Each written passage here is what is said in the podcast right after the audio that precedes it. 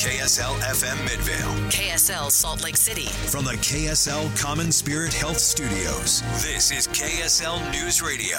Utah's news, traffic, and weather station.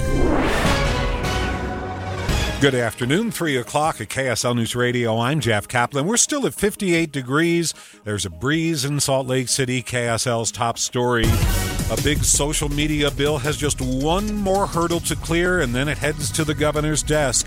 Social media is under fire in both Utah and at the U.S. Supreme Court. We'll begin with the local story with the bill that lets parents sue social media companies if their kids suffer mental health issues. The goal of the bill is to let families hold social media companies accountable. The companies don't actually have to do anything but they open themselves up to liability if, if they don't implement these changes. Bill sponsor, Representative Jordan Teuscher, says those changes include if companies like TikTok and Instagram use curated algorithms or if they use engagement driven design elements. Those are things like push notifications and autoplay videos. There are a couple of things that could get the companies out of a lawsuit, like limiting kids to three hours a day. The Surgeon General has come out to say that if a minor is on a platform for more than three hours a day, that they have double um, the likelihood that they're going to experience uh, mental health issues from social media. The bill now heads to the Senate after already passing quickly through the House. Amy Kobabe, KSL News Radio. In the nation's capital, the U.S. Supreme Court heard a social media case of its own today. Maria Shilaos is live at the KSL National News Desk. Jeff, social media companies argue new laws in Florida and Texas amount to censorship. Justice Clarence Thomas weighing in on the Florida law. I'm just trying to get more specificity as to what the speech is in this case. They are censoring, uh, as far as I can tell. The court's decision could alter the It's nature Monday. of speech online. Federal Trade Commission has sued to block a proposed merger between grocery chains uh, Kroger and Albertsons. Antitrust expert at New York University Eleanor Fox says the FTC has good reasons to be critical of the deal. The fact of the matter is, we keep seeing rising grocery prices, and that's very worrying. And it's a signal that there's not good competition in the grocery industry. The FTC says the nearly $25 billion deal would eliminate competition and lead to higher prices for millions of Americans. Heartache over another college campus murder. Police in Kentucky say an 18 year old student was strangled by a wrestling teammate in his college dorm room. Campbellsville University President Joseph Hopkins says campus safety has become a concern nationwide. This is heart wrenching, not only on our campus, but on others that, that are dealing with these questions. It's at least the third death of a college student this month in the U.S. Live from the KSL National News Desk, I'm Maria Shilaos, KSL News Radio. 20 years ago, the experts declared measles was eliminated. Not quite. There's an outbreak at a Florida elementary school. Doctors are recommending that children and adults stay up to date with those vaccines to protect from this preventable virus.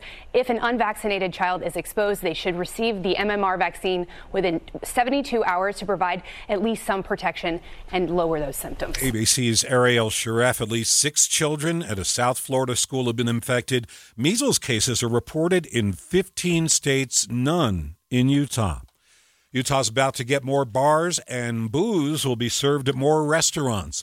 The legislature has approved the new liquor licenses, but at least one group is worried. President of the Utah chapter of Mothers Against Drunk Driving, Art Brown, says it's simple. The more alcohol available increases the chances of impaired drivers on Utah roads. He joined other grieving family members of drunk driving victims last week, and they spoke out against the bill. KSL News Radio's Britt Johnson. The bill also requires more enforcement. KSL News Time 304 Medicaid patients renewing their medications might be stuck paying full retail price for their prescriptions. It's because of a nationwide system outage. It started with a cyber attack on a vendor called Change Healthcare, which authorizes payments for prescriptions through Medicaid in the Beehive State. Currently, patients are having to pay full price for their meds if they can afford to pay.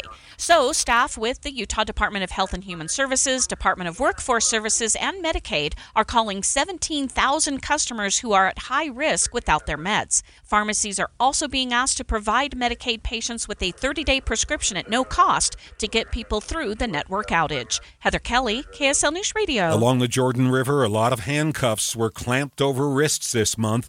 The Salt Lake City Police Department has now arrested 54 people. They've seized nearly a thousand fentanyl pills, along with cocaine, marijuana, heroin.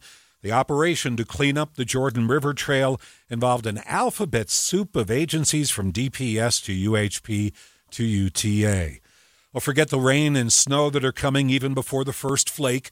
There are slick conditions in Ogden where a truck hauling drain oil spilled its load on 21st Street. This was just off of I 15. It was a, a lot of slosh going through, and it came off the truck and onto the ground, and it turned the road like black ice. They said it was as slippery as black ice. David Reed with the Weber Fire District says UDOT dumped sand.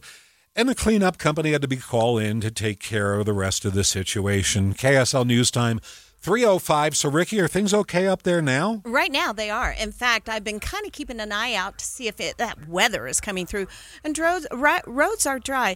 Uh, for those who are headed west, though, we're getting reports of a vehicle fire in the McDonald's parking lot at Lake Point.